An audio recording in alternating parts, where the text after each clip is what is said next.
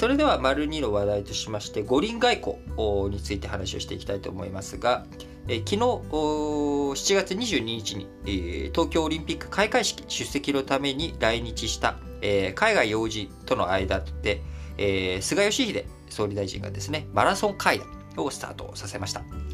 え、東京元赤坂の迎賓館で、え、各国機関のトップや代理人の人物と、え、24日、えー、明日までですね、えー、相次いで対面をしていくということになりますが、初日にあたる昨日22日はですね、5人と顔を合わせたということですが、えー、最初の会談相手となったのは、南スーダンのニャンデン副大統領らでした。で、安全安心な東京五輪パラリンピックを実現する決意だと、えー、最初の会談相手に対して、えー、菅、義偉、えー、総理大臣、えー、決意を強調したということですけれども、まあ、南スーダン、日本からはですね、えー、自衛隊を派遣したりとか、あまあ、そういった関係もあり、えー、復興を支えているというような側面もあり、えー、南スーダンとの外交関係というものも今後の、ね、日本の、えー、こう国際社会における影響力を担保していく上でも非常に重要な相手国だなと思います。えー、さらにですね、アメリカのジル・バイデン大統領夫人、えー、バイデンさん自身は来なかったんですけどね、奥様のジル・バイデン大統領夫人があ今回、えーえー、やってきまして、昨日22日に、えー、夕食を交えて懇談したということで、えー、菅ちゃんがね、4月に訪米した際にあのハンバーガーだけで、えー、終わってしまいましたけれども、えー、ジル・バイデン、え、大統領夫人に対してはきちんと日本側として、まあ、夕食を交えての懇談という場を設けたということになっております。えー、夫人の海外式開会式出席に対して、えー、日米関係上も大変大きな意義があると菅総理、えー、指摘をし、えー、バイデン夫人からはですね、大会の成功を願っていると話がなされたということになります。えー、その他 WHO 世界保健機関のテドロス事務局長との会談の中ではワクチン接種の加速に全力を挙げると菅義偉総理大臣、えー、説明をし WHO の検証改革の議論に積極的に貢献するという表明もしました。えーまあ、こんな形でですね、マラソン会談、あどんどんどんどんやっていくわけですけれども、えー、何人ぐらいとやるかということですが、えー、外務省、先週時点では首脳の代理を含む首脳クラスと30人ほどと想定しておりましたが、えー、こちら半分以下、えー、15人も達しないんじゃないかというような状況になりそうです。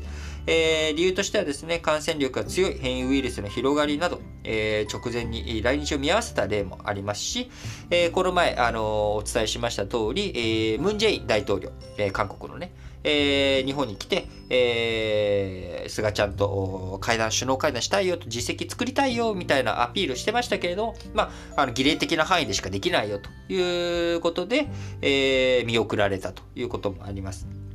えー、なかなかね、えー、こう、首脳会談、あ今回やると言ってもですね、えーえー、人数が30人の半分程度、半分以下になりそうだというようなことになっております。2008年の北京オリンピックや2012年のロンドンオリンピックでは80人程度の首脳クラスの、えー、が、えー、開会式に参加したということになっており、えー、正常不安だったあ2016年のブラジル、リオデジャネイロオリンピックでも40人ほどだったことに比べて、えー、大きく下回った数字というふうになっております。えー、この他ですね、えー、マラソン会談の中で、今回のオリンピックの会談の中では、え、主要国の首脳としてはですね、フランスのマクロン大統領、えー、と24日に会談することが決まっておりますが、こちらフランスはですね、2024年の次期、オリンピックであるパリオリン、パリ五輪のホスト国の首脳ということで参加しております。えー、次の夏季五輪の開催国の首脳が開会式に出席するのは慣例で、えー、前回、えー、2016年リオオリンピックの際にも安倍晋三前首相が現地入りしていたということもありますので、まあ、非常に順当なメンバーと会談をしていくということになるんだろうなと思います。また、菅ちゃんとは違いますけれども、えー、天皇陛下が昨日、えー、IOC のバッハ会長と東京オリンピックの開会式を前にですね、えー、バッハ会長だけじゃないな、IOC の幹部19人を、えー、皇居、宮殿の、えー、春秋の間に、えー、お招きし、えー、面会をされました。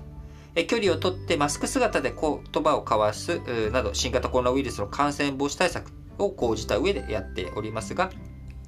え天皇陛下、えこのコロナの状況を踏まえ、大会運営は決して容易なことではないとし、え関係者らの尽力に謝意を示されました。その上で感染防止対策に万全が期されることにより、アスリートの皆さんが健康な状態で安心して競技に打ち込み、その姿を通じて新しい未来へと希望の投下がつながる大会となることを願いますと述べられ、えー、バッハ会長は一同を代表して、陛下が明日開会を宣言してくださることに深く感謝しますと挨拶をしたということです。えー、バッハ会長に対してね、いろんなあの批判とかそういった声があるのは重々承知しているんですけれども、私個人としてはですね、あの、この苦しい状況の中に一生懸命やろうとしている人をですね、あの、揚げ足を取るような行為っていうのは、厳かに慎んだ方がいいんじゃないのかなと思います。当然ね、もちろん、あの、 Chinese people って言い間違えとかね、えー、そういったことをしちゃいけないっていうのはそうなんですけど、なぜ、えー、彼が広島に行ったことに対してそれをどの面下げてきたんだっていうことが言えるのか。僕はその言葉を発する人の方が僕はとてもなんでそんなことを言えるんだろうっていうふうに強く思います。え別に広島に対して新型コロナを、ね、オリンピックがばらまいてるわけでもないですし、えー、その中日本に来て日本でオリンピックをやるにあたってやはり広島に対して、えー、哀悼の意を捧げたい。えー、そういった思いを持って、えー、来ている人に対してですね、えー、そういったことをすべきではないと思いますし、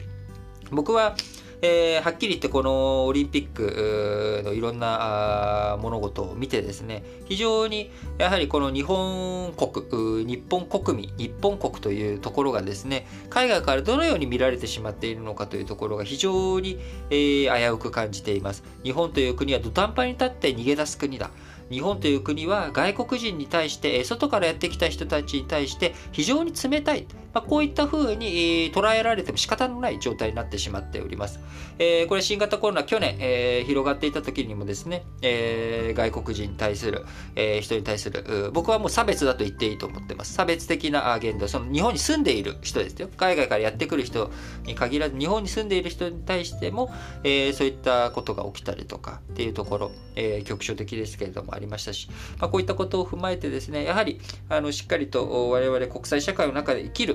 国際社会とのつながりがなければ日本という国は成り立たない。その国際社会との約束をどういうふうに責務を果たしていくのか。この東京オリンピック、いろいろと吸ったものは、もちろんね、組織委員会に対しての運営方法がおかしいとか、あバッハ会長のやっていることに対してここがおかしいっていうことを言うこと。これ自体は何ら否定する批判。当然批判して叱るべきことは批判していくべきですけれども、えー、そういった内容、中身、なあいつだったら何叩いてもいいんだみたいなね、こういったことになってしまうと、それは完全にリンチになってしまうと思いますので、えしっかりとね、自分たちの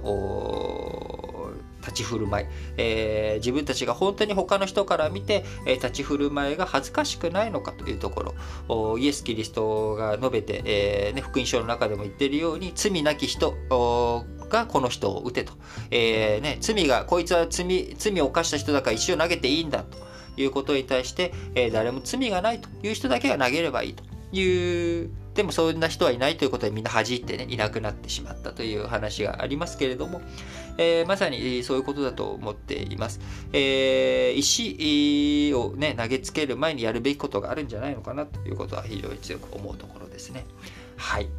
えー、そういうことで、えー、次の話題に移りたいと思います。